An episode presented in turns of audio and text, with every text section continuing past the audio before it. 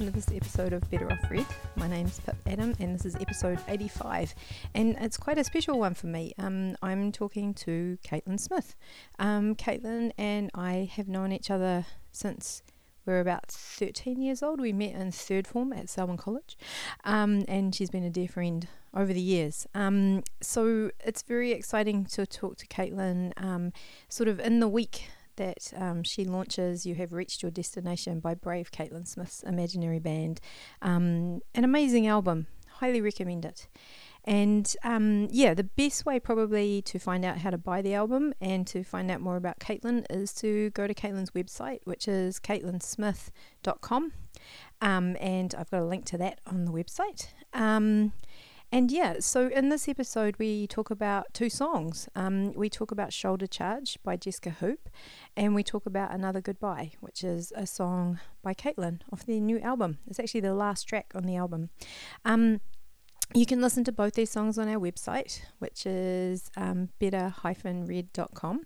Um, and yeah, we have a great conversation. Um, I really like the way Caitlin thinks about song as story. Yeah, that's really awesome. So I hope you enjoy this episode and yeah, thanks for listening.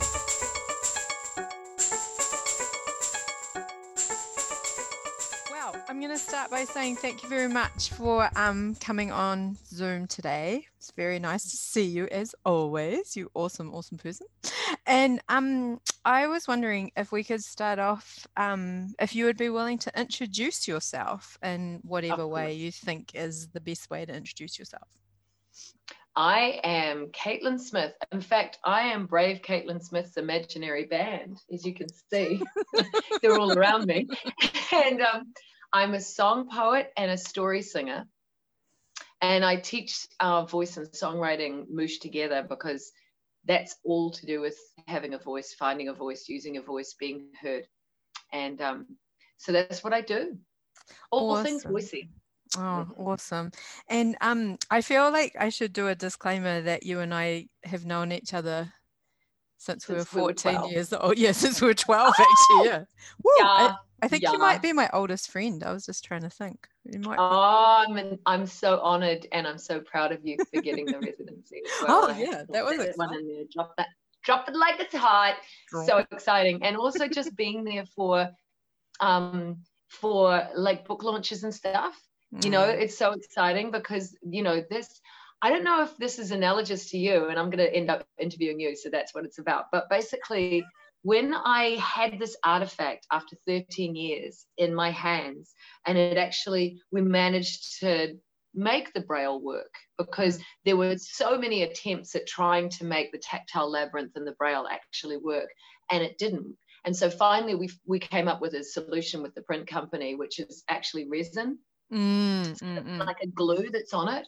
But I don't know, and they don't know how robust it is because it's never been done before. So when I held it in my hand, all of the pain and suffering, of which there was a great amount, just melted away. Now, I haven't got kids, so I wouldn't know, but I'm thinking this might be analogous with the flood of oxytocin that actually happens so you don't discard the baby. But it basically makes you go, oh, yeah, that wasn't so bad. I'll do it again. I'll make another CD or whatever. Did you get that from actually having your book out? Um, not really. No, I I find that bit of everything really hard. Like I I don't know. I just get I have this moment where I think, oh, whoops, why did I do that? And yeah, oh. the album is amazing though, Caitlin. My God, it's so know, good. I think there's no whoops to it because it's been 13 years in the making and because it's been such a process where I found myself actually shaming myself in a way when being interviewed by William Dart, because I he brought up two examples, um, Black Sand Shore with Grace and SJD, of which I did backing vocals. Mm, but in mm. both instances, there are gnarly stories behind them like one of them they actually used Bic Runga in the video to lip sync my, my backing vocals and then with SJD just before I was about to sing he said I wish Sandy was here which is Sandy Mill the vocalist he usually works with which just totally knocked me off my perch and it's crazy that with this album, I am actually in therapy at the moment and realizing that it's taken so long because I shut down and give up. Mm. So my my response to things is to freeze. Mm. And I will just not do anything. Like I won't answer that phone. I won't send the email. I won't take action. I won't speak up for myself. Um, I won't run away from danger. I'll walk towards it. I'll mm. do all these things that are actually totally counterproductive. Mm. But but with this album, there's no there's no actual regrets because hey, let's talk spirituality here, baby. Woo woo. because this actually is a real definition of divine timing. Mm. Okay. Just in this year alone, right? Because there've been it's a long time between drinks. Well, certainly 12 years sober for me. But um, 2007, I got Creative New Zealand funding. 2009, it was recorded, and so that's a long time. That's that's that's 11 years. And I had these people in my life who would tell me it'll never come out, or why don't you just get it out digitally? And I just kind of am not able to speak up for myself, but I just held that ground kind of like an Aboriginal elder. I just kind of went and earthing myself. I just went, right, okay. But also, I don't feel as if I have that much power or efficacy to actually sort of be the agent of, of woo, let's get this out. And that's where my spiritual belief is only if it's God's will. And so the first lockdown was announced the week before I was supposed to go on a nationwide tour with Arts on Tour. The week before, but the album wasn't ready. And then the night before the second lockdown was announced in Auckland, the night before my album launch, we go we go into lockdown again. But the album wasn't ready. And so God's just going, no, no, no, we'll, we'll let you know when the time's right. Okay, time's right now. So mm-hmm. that's the reason why actually there's no regrets because I'm everything to do with the process. And I think that comes with pluses and minuses. It comes with the only you are responsible and accountable. Um, but also at the same time, you are the person who can take all of the mm. Credit and the glory. Not not that I can, because actually it's the musicians I play with, and they're just so amazing. And I think that's also something that maybe you look back on your earlier stuff with the distance, with time, and you go, actually, this is really good. Mm. Like I love reading your your short stories. I mean, I I freaking adore them because you know there's it's just truth mm. and that that is that is non-negotiable that is actually like you can't have an opinion on it really because it just is what it is and um or that's how it feels to me is like basically you speak truth and as it's said about songwriting never let reality get in the way of the truth hmm. so sometimes we need to stretch and fold and and play around with and exaggerate to hmm. actually make it real and I make think, it to me. You know, that's why I'm so grateful. Like you've chosen two um, songs for us to talk about today, and I love the way you've always talked about this combination of poetry and song and music, and you've chosen Jessica Hoop's Shoulder Charge, and then I asked you to choose a song by yourself, and you've chosen another Goodbye, which is actually the last song on the album. And I wonder if we chat, start with Jessica Hoop, I'm wondering what you were quite quick to decide on this song, and I wonder what it is about it that um, you love to talk about. Like, what what is it about it that um, brings you back to it? Okay, so basically, Jessica Hoop is my queen. Okay, yeah. so she is something so special. Mm. She is so freaking special, and for those who don't know her, she was Kathleen Brennan and Tom Waits' children's nanny. And um, she's got an amazing story. She's currently in a relationship and has been for quite some time with Elbow's tour manager and lives in Manchester because he's he's from Manchester. And she is one of these people who is just so able, like um, okay, like yourself and like Kate Bush, we're putting ourselves into really amazingly imaginary situations. Now, I, I personally don't really do that. Mm. I kind of use more of an autobiographical bent. Mm. Um, but um, with this one, she's actually forming the song around a fascinating word called Sonder, which is was coined in I'm reading off the screen, coined in 2012 by John Koenig, um, whose project, The Dictionary of Obscure Sorrows, aims to come up with new words for emotions that currently lack words. Inspired by German Sonder, special, and French Sonder, to probe. So um, Sonder, as it means um, the neologism, is the profound feeling of realizing that everyone, including strangers passed in the street, has a life as complex as one's own, which they are constantly living despite one's personal lack of awareness of it.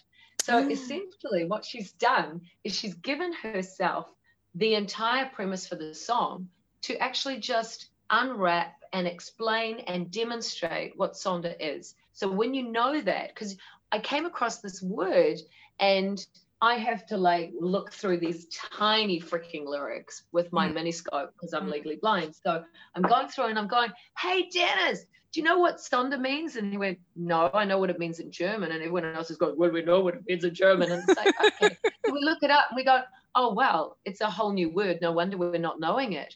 But it's also what she's done in terms of the meaning of the song. It's like what I love about her as well is there's trapdoors of meaning. There's like there's like underneath and underneath and underneath, which is how I like to talk about songwriting because I teach songwriting. So it's a mile deep and and and an inch wide as opposed to a mile wide and an inch deep, which you could easily do because I'm freaking tangential, as you know, It covers more ground. But we do actually, and that was one of the things I love, by the way, about poetry and songwriting, because what happens with the transformation of a poem into a song is it gets more depth. It actually gets the most amazing process of transformation happening. And I can explain that with one of the songs that I wrote, but later for that, because I'm talking about Jessica, because I love you so. Um, what it's got is a repeated song, which is I came out of this world, not into this world. And that's based on an Alan Watts quote, which is We don't come into this world, we come out of it. Mm. So she was also blending these two concepts, um, which, you know, I mean, anyone, hopefully you can play the song, which is just like, I love it that she's she's actually if you if you know things um contained within the definition of Sonder, we can actually then have an awareness of the fact that she's feeling as if she's so alienated. No one knows what she's going through, and everything's kept to herself, and it's very much underneath, underneath, underneath. And she talks about that. But the asymmetry, oh man, I could just bang on for hours about this. That musically, she's asymmetrical. So she doesn't have regular bar length and she doesn't have regular tempo, time signatures. It's all over the shot because what she's doing is she's basically holding up the lyric and saying, well, the same way you would have in free verse poetry, you don't have regular rhyme schemes, you don't have regular line length. You've got you serve the lyrics and whatever Lola wants, Lola gets. And so if these lyrics require her to be changing whatever, and it's so beautiful the way she uses um, backing vocals. And I know actually what's interesting about this song is it's got about five different songwriters. Whether or not she's doing that by actually saying uh, um, she's given credit to those people who who were there um, mm. or who were in the band, or whether or not there actually were. There were, hang on, let me see, one, two, three, four, five, six, which is like, it's not a Franken song, which is those teams of top liners and stuff that actually have bolts in their necks because they're actually just sort of someone from the company walk through the room and okay, they're going to be a co-writer. Um, I think with this one, she's an incredibly generous um, person, human thinker.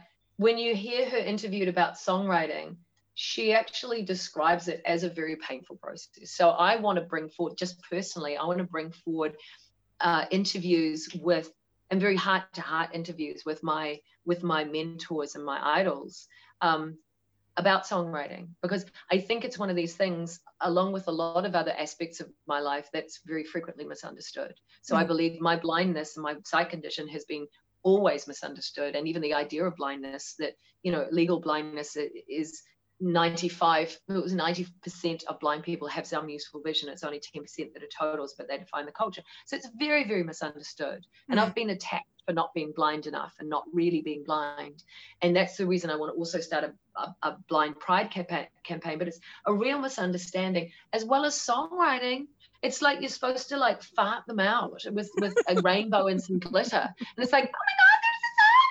Ah! And it's like, no, it's she actually talks about her writing room as the torture chamber. Mm. So it's real. It's really real. And she will actually talk about going like for a 10 mile walk during the day and she's otherworldly she's just amazing to mm. to look at interviewed she's just like wow she's as she is when she when she sings but she often takes on different personas mm. she was just saying well she went for this walk for 10 hours and then she came back and then it came to her mm. but it's that whole back burner and you obviously know about that from all of the writers retreats and stuff so much of it is research so much of it is back burner stuff mm. the actual quickening of the creative getting pen to paper or sitting at the computer is a mm. quotient of it but it's, it's often so much of it is brewing and and being a like a consomme and a reducing down mm. of all the things that you're going through i'd like to think in 11 years but i mean like this this song just really profoundly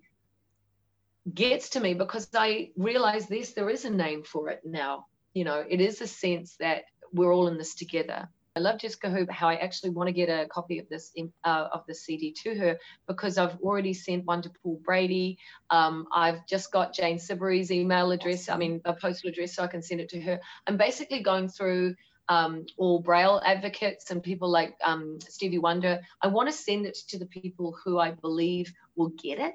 Mm, mm. And, and, especially those people who will appreciate it. Like I actually gave it to one of my students who teaches Braille, and um, she uh, just I'm I'm not of the generation that films everything, but I should have filmed it because it was the first person who is um, uh, blind reading Brave Caitlin Smith's Imaginary Band, you have reached your destination with Braille on the cover, the contracted Braille, and then actually tracing the labyrinth during I had a, lesson. I had so much fun with it last night um, with the labyrinth, and it is so meditative. Like it's so mm. meditative. Hey, mm. can I mm. ask you a question before I forget? Um, you know how you were talking about the asymmetry in the song, and I was thinking about your song as well that we listened to. And I know that you write for the page as well as writing. So some of your stuff is to be read and some of your stuff is to have music behind it. And I'm just wondering um, what it means to be able to sort of put that mood to the words that sort of it it it it sort of goes past meaning and sort of into your soul kind of thing I mean, this mm. is a silly question, but I just wonder, um, you know, do do you sort of feel a difference between the work that's for the page and the work that's you know accompanied? Because oh. often often it moves, doesn't it? Though, yeah, I just realized, yeah. Well, yeah, no, that's exactly what we were talking about before. But for me, it's not for the page, so I mm-hmm. actually don't trust the page personally there is uh, an inclusion in the CD of a booklet of poems. But the only reason it's in a booklet form is because I told Creative New Zealand that's what I was doing. um, but essentially, what I want to do, Tick, is um, actually get um, a subscription. Possibly my dream is to be on Patreon because I have thousands of poems mm. and the, a lot of them are yet to be transcribed like I, I could literally take the phone into the next room to show you this stack of books which is basically my morning pages books. And within these morning pages of three pages longhand, thank you, Julia Cameron, for doing them for 20 years, is I actually, uh, poems will emerge and I'll have a different layout for that. But what I do is then I transcribe them onto the computer when I have time. And I stopped consistently doing that in 2014. Mm. So there's a whole heap of stuff in there that I really need to get out. But I don't trust the page because I'm into the sonic. And so I perform my poetry. Um, at places like Poetry Live that is now actually celebrating its 40th year in existence. And because I want to hear these things read and I don't I mean I seriously don't, I don't trust the page. I I actually want to be the person who can deliver these poems, but so too for um, when I'm writing it, the thing for me is how does it sound? Everything awesome. is about how does it sound. Obviously, it has to be meaningful because why else am I doing it? So the the most important thing is there's got to be what the hell it's about but it's it's definitely how it sounds so i will go over and over and over and very very much v- verbally i will recite the poem recite the poem and that will decide what words are being used and what um, you know i mean it's it's it's very oral it's very and and i don't want to be able to actually have a downloadable mp3 of a poem a day for those mm. who subscribe to it because i could easily do that because i've got hundreds and hundreds and hundreds of poems because i actually started doing as a as a, a way of inspiring Dennis to take a photo a day i um i wrote a poem a day mm. and then i kept going and mm. I just kept going because it's actually a really easy thing to do, especially if you have short poems, like mm. three word poems. I have a whole collection of three word poems, which I love, like How Dare You? It's a good poem. Um, and, you know, really short poems, like there's one called um, Like You Do, and it is a pen just wants to be held like you do. Yeah. And so basically it's short, but it says all it needs to say. Mm. And I I believe that even though some of my poems might outstay their welcome and they're very, very, very long, that's one of the coolest things yeah about songwriting is this transformative process. And i actually want to write a book about it. Because you know i've got my column for new zealand musician mm, which is mm. called finding your voice. So i've got 61 columns that actually raywin's going to edit into a book. Yay. so cool. Super keen um, but also, I'll be reciting that one aloud so people can listen to it and I can demonstrate examples because it's really hard to spell twang and how do you spell it. so I would prefer to actually have a um, a an audio version of that. Um, but you know, there's a real transformation. There was one particular poem which was called 18 Stitches, which was written for the student that needed comfort because she was claiming to be tortured by her family. And I went through the process of actually calling the police. It got very, very bad. And I was comforted by this really, really fantastic um, policewoman who, who um, it wasn't Joan though, it wasn't Joan as policewoman, but basically she said, Have you actually, you know, there is a duty of care. If in fact these things were happening, the police would know. And I was going, Oh shit, I feel like such a so I rewrote the poem, which was a comforting poem with lines like, it is a prayer and a token that we are not broken but repaired. You know, I had a nice mirroring rhyme to it. And I wanted to keep that shit. But then I also felt stitched up. And so I had all the fabricated stories and the embroidering the stories and the playing on words of that. And I decided, you know what? I want to write this into a song. And when I wrote it into a song, it would be the most amazing sort of um, time lapse photography or, or a film of, you know, clouds as they go across the sky because it would gain a line and then lose five or something you know? It would actually go oh and there's three more words but i've rewrote you know? So basically it goes through such a push pull of what stays and goes but it became something so completely different to the original concept of the poem which is there's a wound created when two people separate. And that's what happened at the end of the song so it actually had its very much its own life. And that's the thing about the deepening that happens when when we sing there are many different parts to a song like in terms of song structure and they perform different um, duties you know different functions and i'm a huge bridge fan like mm, um, mm. there's even a song on my album Aurere called without mm. you that has three mm, bridges mm. or two bridges in a row at least and i love that because another of my favorite songwriters Joan Wasser has asymmetric song form going on as well. Mm. Really into that. Mm. And um, you know, it it I mean, if you think of someone like Declan O'Rourke, he has ABA form. But if we're thinking about the task of each component part of a song, there's a song like Prayer for a Miracle that actually has an outro in it. Mm. And that was inspired by Radiohead because Thom Yorke's really into outros. He's such a good outro writer. And that means that this outro is, and, and Grand Companion has one as well.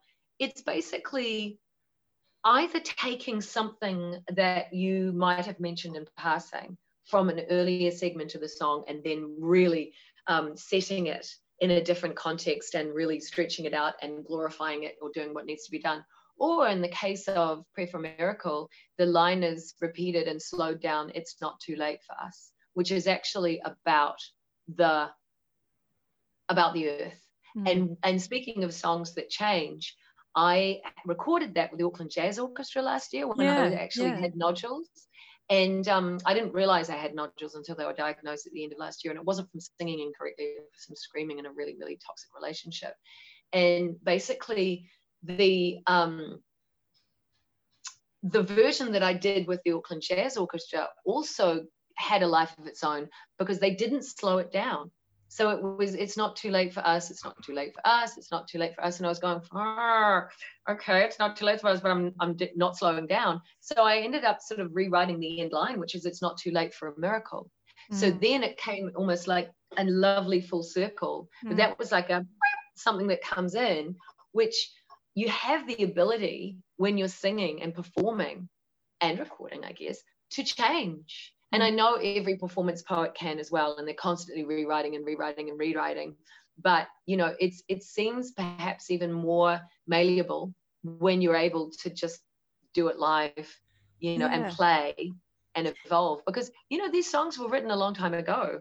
I've got a whole album of songs because that's what I was thinking was really interesting uh, uh, about another goodbye is that when we said we were going to talk about it, I actually found a beautiful video of you singing it um, outdoors and like the the um there's definitely it's it, it's not a different song at all i'm not saying that but there's a it's it was so cool to listen to the album version last night with the other version kind of in my mind and Ah. um yeah i just i just think that um exactly what you're saying this ability to develop almost collaboratively as well you know like um you know to get to know something and to get it to sort of run through your body more than once is quite cool like it's really cool can you remember anything about writing another goodbye like can you remember Oh, good God, yes. yeah uh, you and I both will relate to this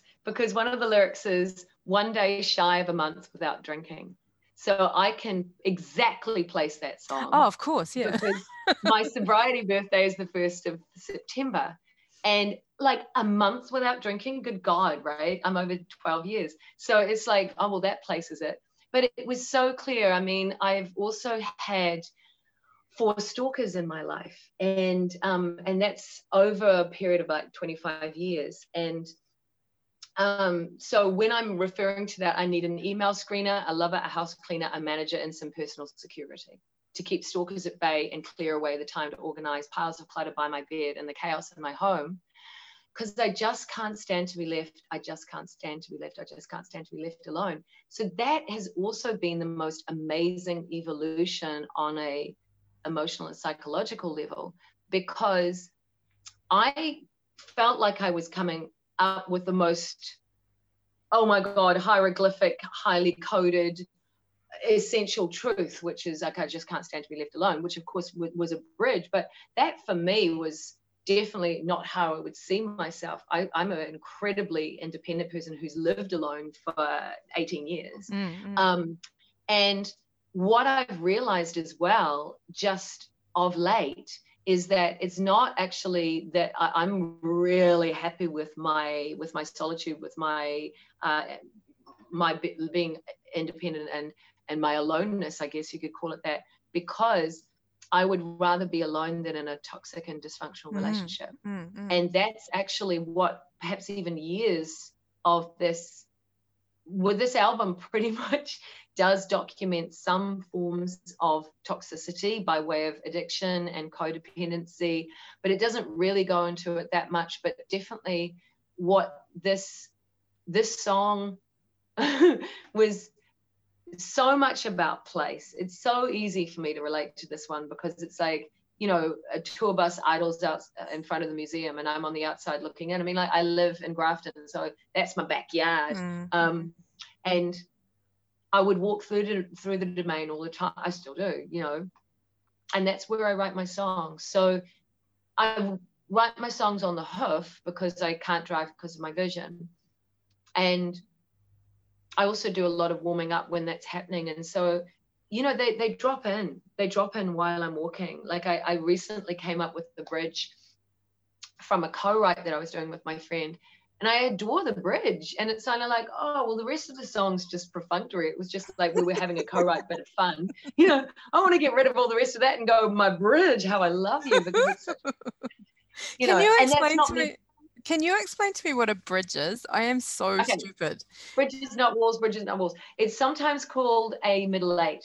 And it basically means it is a a joining, a conjoining of different sections of a song. So it will it will make sense of something leading to something else. And it's not a pre-chorus because what the pre-chorus does is it joins the verse with the chorus. So it says, well, how do we get from here to here? Because the chorus is the conclusion. So what a bridge does is it goes somewhere completely different. It usually only occurs once in a song. Um, otherwise, we'd call it a a C-section. Oh no, we can go to the bridge because James Brown he'd take it to the bridge. So forget I just said that. anyway, but basically, it is some retrospective or forward-looking shit.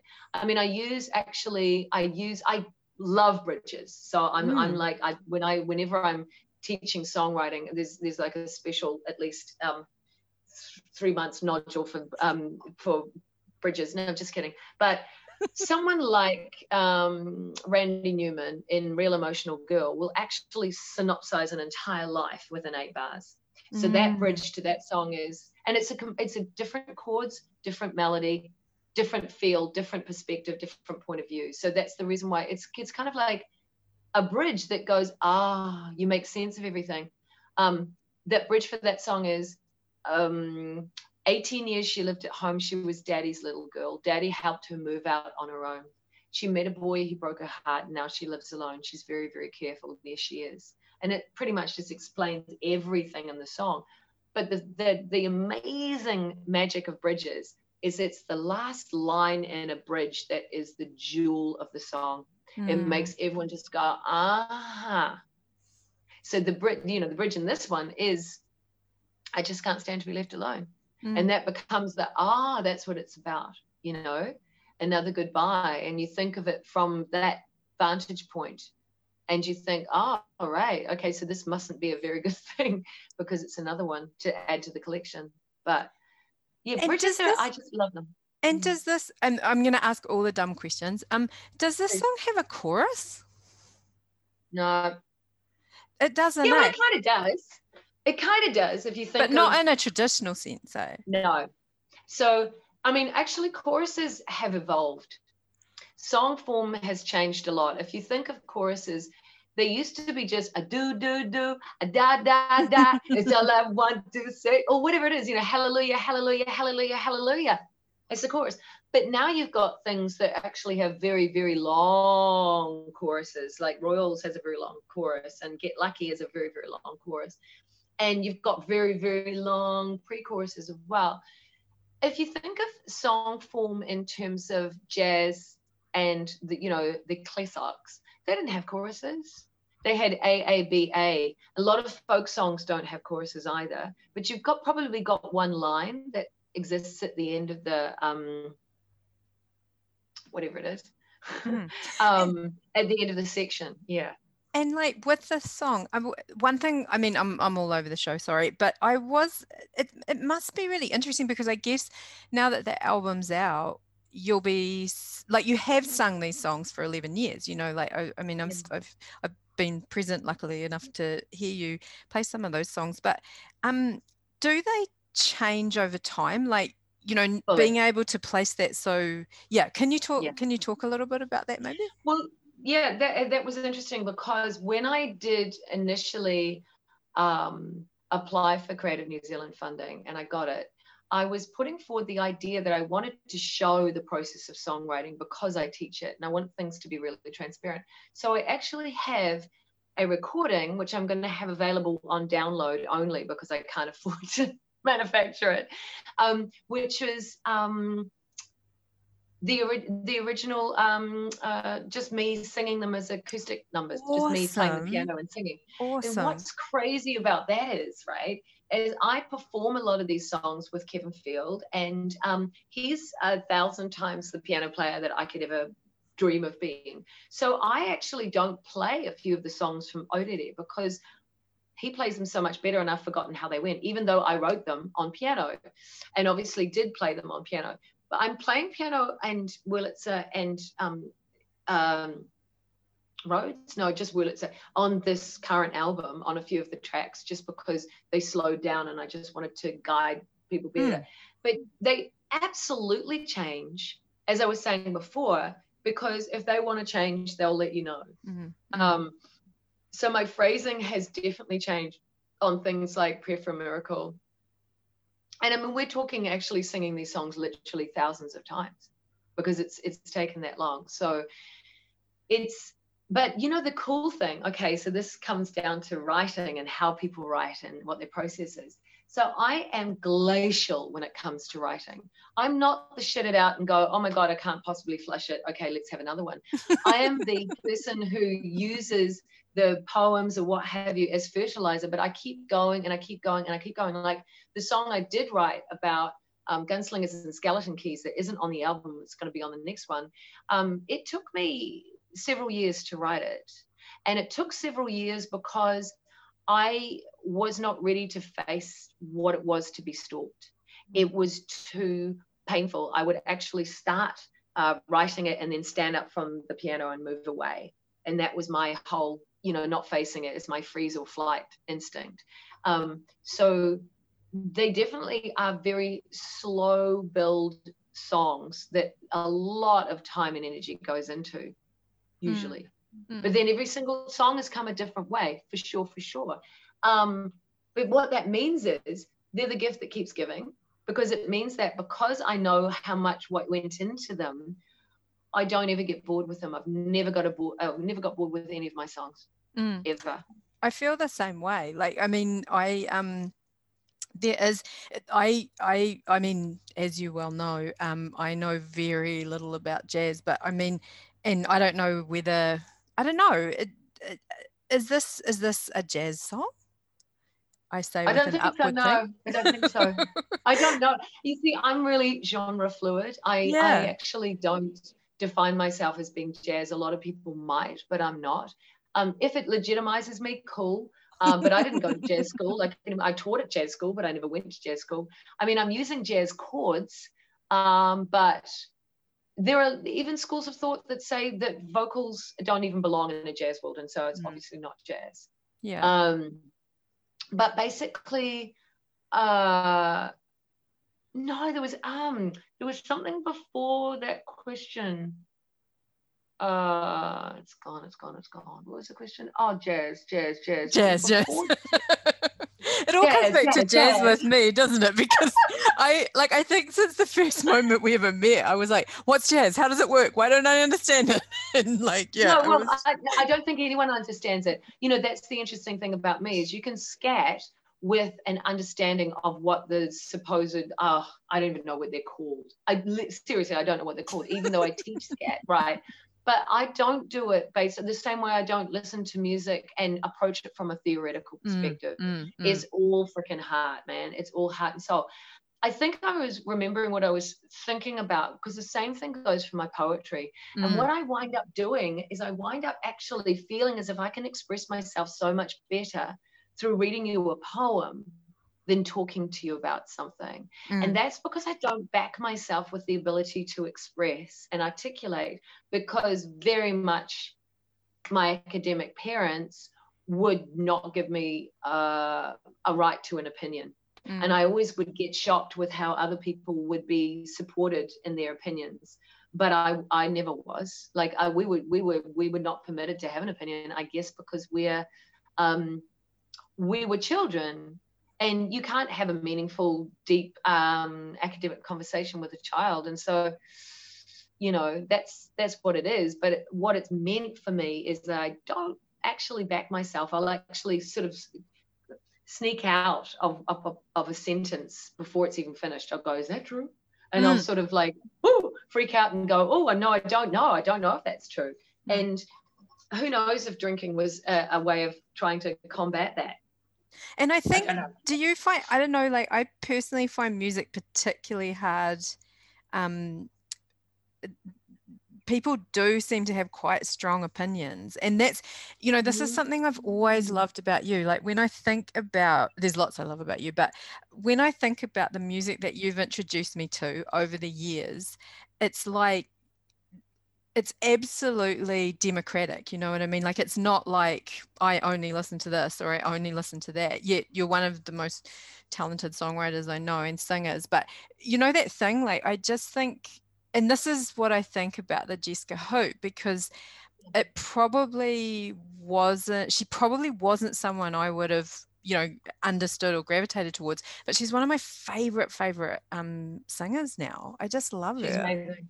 Yeah. Oh, I'm, I'm an evangelist, darling. Mm, I mean, I mm. really am. I actually, and the whole point of this album, this is the reason why it's so wonderful that you bring this up, is because shoulder charge is like standing shoulder to shoulder that's actually what the line is when when she sings of shoulder to shoulder to shoulder and i've actually got a poem called gods and stars that became mm. a song as part of the kerouac effect and that's about standing shoulder to shoulder with the gods you know and up in the stars and um, that's the reason why i'm sharing what i'm offering up here with my i wouldn't say contemporaries but my comrades or whatever you want to call them because you know, I'm 49. Yeah. And um, so that means that I'm not a spring chicken, but I also teach songwriting. So it, when you say democratic, absolutely, because you know what? A song written by a 15 year old is equally as valid and fantastic and insightful and magnificent as someone written by a 72 year old. Mm. And writing is one of the most amazing um, experiences of um, a non hierarchical situation. It's like peer support. And that's the reason why I want to bring a community or create a community that currently doesn't exist, but we desperately need it now because we need to help each other. Because what is the country that basically created the song form of jazz through African American history? America, America is about to go into civil war, basically. It's about mm. to explode.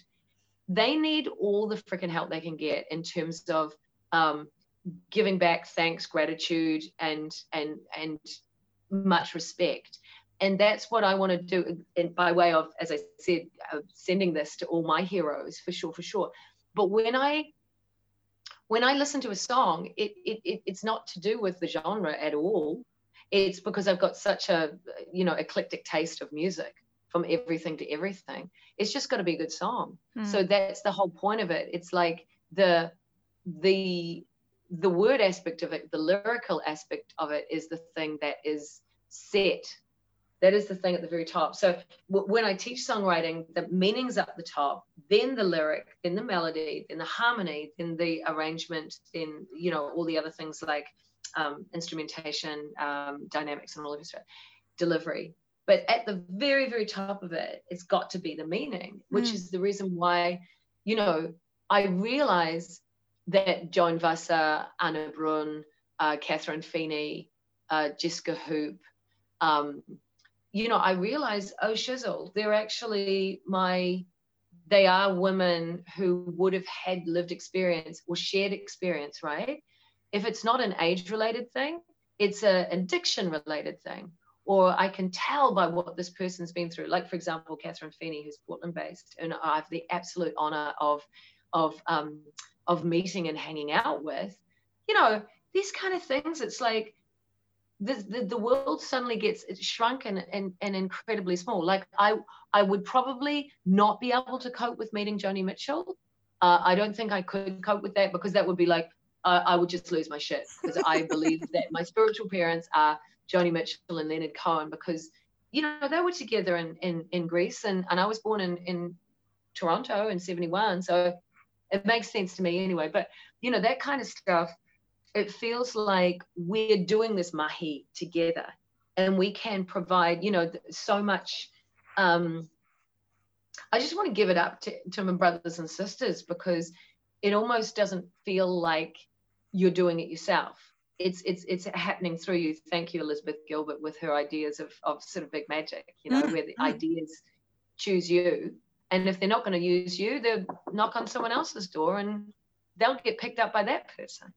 I yeah, I just really love that because that's another thing I really, you know, like when I think of all the times we've sat in your lounge and had coffee, well, generally cups of tea. We generally drink cups of tea. Um, you, you you make a good cup yes. of tea. Um, but like it's equally, we have this awesome thing where you're equally playing me records by other people but also playing me songs that you've written on the piano and stuff like that and i just i just think there is something because I really recognize that in the way that when I read a book, it, it it feeds me emotionally. I don't know. It's like I come to, I feel like I come to writing, to making and consuming the culture, um, with it with equal enthusiasm or something. And I think that I might have got that from you. I'm not sure. Oh no, I think we're all in this together, and you've just nailed it. Which is basically when I perform very often I go original cover, original cover, so yeah. people don't get judgy, right? and what that does is it actually makes you realize that you know all songs are created equal if they're really good, mm. you know. Mm. And when you were saying before that sort of there's armchair critics and music tends to be as uh, a very perceived of as subjective thing that's the reason why i completely rally against that like i actually want to write about the fact that there Is No Depression in New Zealand is a better song than Counting the Beat. So in that missing scroll of 1981, where they actually voted it, because now it's just become a popularity contest. And now APRA, and no offense, APRA, but basically they're only interested in commercial um, money making. It's it's basically about making money, not about writing good songs. So that's the other thing that I feel I'm a standard bearer for is I really actually want to speak to what it is to write well and what it is to actually support good writing, recognize good writing, um, encourage good writing. Um, and to have as many ways because I teach and you teach, you mm. know, and there are so many, so much commonality. Like when you, when we've had conversations about how we would go about structuring a retreat day and how much of it is spent in research or how much is spent in actual writing or, or what have you. And, you know, that, that crosses the board. And that's what you realize. It doesn't matter what form art takes but the problem with music is it's become completely commercial and it's seen as entertainment rather than art, which is what I really, really also want to bring back with this artifact, which is basically I want you to recognize it. Not only is the music conceptually joined together by the footsteps that are recorded between each song and the different locations which have a, a corresponding photograph, it's the fact that no, I don't want my, uh, I mean, I don't want the CD to be listened to just song by song, a song or have a single on it or anything like that. No, I don't want you to listen to it on a shitty device which has only treble and no bass. Yes, I do want you to actually steal a car so you can use the stereo to actually listen to a CD. I don't care that you haven't got a CD player and that computers don't have CD drives anymore. You'll find a way. It could be a great way to meet the neighbors I've got to tell you this. So um I um Simon Sweetman is like four doors up. I um I have got a CD player in my car and that was where I was going to listen to it, but I was worried that the sound wouldn't be good enough. So I honestly literally your CD arrived. I texted, I messaged Simon and said, Have you got a CD player? And he said to me, Oh, is that Caitlin's record? I just got it too. Oh my God, oh my God. And it was just this oh. awesome thing where we oh, almost, it didn't work out timing wise, but we were almost going to have a listening party, which I just, yes. yeah, I get quite excited about the you know the so instead what we had was like a very small listening party in our house with just everyone in the house and we sat around and yeah it was a really interesting experience to sort of treat it as appointment listening you know which was just it's yeah. really beautiful. Do you know i love that you did that honey. I'm so blown away because something happened where there was an alchemy project that i was involved with which is jazz versions of new zealand covers and i did i hope i never and royals and it's got amazing vocalists, um, Alana Goldsmith and um, uh, Chelsea Prastiti and um, Luana Whitley and, and just people like that. It was just like, oh, blow your mind. And we had a listening party. Mm. And you know what I love? That's the whole point of the CD is to encourage deep listening. Um, and that's the reason why I use the uh, uh, the iconography of a labyrinth but also there's an inner ear labyrinth. Mm. And what I'm trying to get people to do is actually locate themselves. It's not just footsteps that's joining the songs. It's do you know what time of day, the air temperature, the um, the actual landscape of what's around you, because those kind of things are what um, blind people are aware of, because that's that's how we inform our world. Our our world is oral, and you know there was this woman who's actually got a Christchurch um, exhibition. She's called um, Connor Clark, I think, and um, she basically interviewed me, and I put her onto a whole few, uh, a heap of other blind um, people because we're interested in actually setting up some blind artists to exhibit as mm, blind artists. Mm, mm. Um, and because you think of the visual arts, it's a very, it's a very loaded term. Um, anyway, the thing was, um, she was talking about how how do blind people experience landscape, and I kind of like face palm, you know, because it's like it definitely doesn't have anything to do with what you're seeing for me anyway. Like if I'm in the landscape, I mean I'm a Virgo, but I'm in the freaking landscape. I feel it the same way I actually walk the labyrinth in Holy Trinity now more than the one that I walked previously in St. Columba because that's in Grey Lynn. That takes me 50 minutes to walk to. Mm. But the one, as the crow flies, I can get to in 20 minutes. That's the one that's on the cover. It's a grass labyrinth. And I actually go through meditating and I've slowed my gait right down. It's almost like Butoh styles, but I'm going through the chakras. I'm actually um, going through this inner landscape and I'm actually visualizing the most interesting things. But that's also something that happened during lockdown and for all of us in 2020 globally is that we've had to make an inner pilgrimage because I couldn't go on that nationwide tour. And I used to think that unless I'm in motion, I don't exist. Mm-hmm. But now I'm actually going, oh no, you know what? I can actually do the deep dive into my own landscape. Whoa. And you know, and that's that's what it's about. I love the fact that you're listening to it as a as a concerted thing because that's the other thing I really want to encourage because of this relationship with someone who had an auditory processing comprehension disorder and could not listen or would not listen. And that's the thing that I'm trying to work through as well with the therapist is, is is this willful or not? You know is this deliberate or not? But needless to say we could all listen more and we could all listen better and we could all find out what listening actually is because if we can hear each other and and even you know this is the interesting thing let go of the idea of being heard but be able to speak your truth anyway because we can't guarantee that anyone will hear us mm. and will be able to listen but we can certainly at least try and bring it forward as um, i mean like a podcast is listened to there are so many ways that we can see the glass as half full mm. Mm. because actually i believe that everything is evolving us in the positive. That's my conjecture. It's like I don't think we're this world is is going to rack and roll. And I actually think if you base a country on a genocide and slavery, this is just a karmatic wheel that's rolling, you know. But yeah, I think I've gone off topic, darling. oh my god. Haven't we always though? We, that should be our uh, byline. Pip and Caitlin mm. going off topic since ages ago. Off-roading. Off-roading. Apparently, if, yes. if you're tangential, we can cover more ground. Yeah, well, that's what I think too. I think we've done amazing.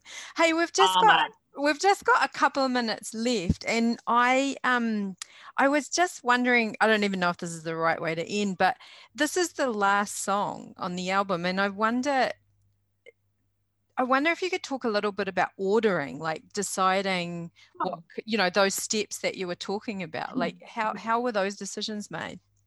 Ah, it went through many many different um, incarnations. It had many different orders. It initially started with white satin dress because it's such a banger. Mm. Uh, it also started with um, uh, Prayer for a Miracle. But the problem is, I didn't want to start with Footsteps, even though it did originally start with Footsteps, because I thought people might think there's something wrong with their CD and then blast themselves. I was I was trying to be compassionate, but that song, Another Goodbye, was initially a hidden song, a hidden track, um, and that was that was stuck on the end of like seven or more minutes of me walking to the domain, and I just thought, oh no, that's so whatever it is, 90s, God knows what it is. I thought we don't need a hidden track anymore. We'll just actually make the footsteps into their own tracks. Um, so people can flick through if they need to. But if you need to listen to it, which I would suggest, is listening to it in one complete um, mm.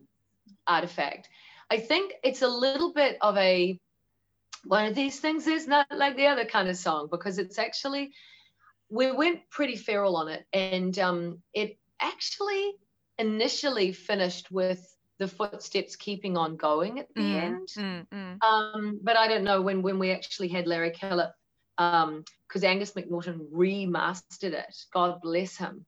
After after ten years, um, and and and basically Larry was the fantastic guy who pulled it all together and put the footsteps in between the songs, even though even Short had initially done that. But what I freaked out about, because I've had so many crises of confidence over this time, I've gone, it's too loud. I'm too loud. This is, you know, it's not, not loud enough. Help, you know, and it's just when it's you, because I mean, like the thing that happens with a lot of other people, either with a record company or with a publisher, you can actually send the manuscript off, it's out of your hands but when you're actually doing it yourself, you're doing everything.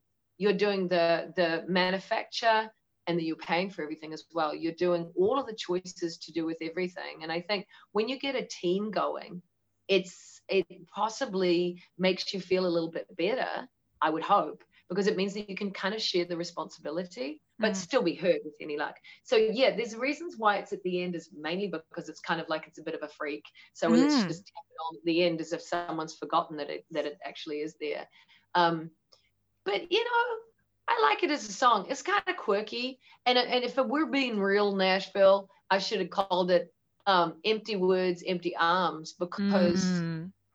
because another goodbye is just the name of the the the first sorry it's just the first two words of the song as opposed to what nashville songwriting says is you got to have the title of the song as the chorus of the song and there's no exceptions to that rule that was a real bad accent because i'm talking too fast anyway if real southern i'd be real slow. Okay. Oh my god. I think it's a great i think it, the whole album is amazing and i think it's a really nice way to end because of the way that it um sort of just frees itself up at the end in such an interesting way and becomes constrained and then yeah it's just fantastic. Thank you so much caitlin. It's been lovely talking to you it's always lovely talking to you and yeah thanks heaps. I really appreciate it. Thanks for having me, and congratulations on being the writer in residence, darling.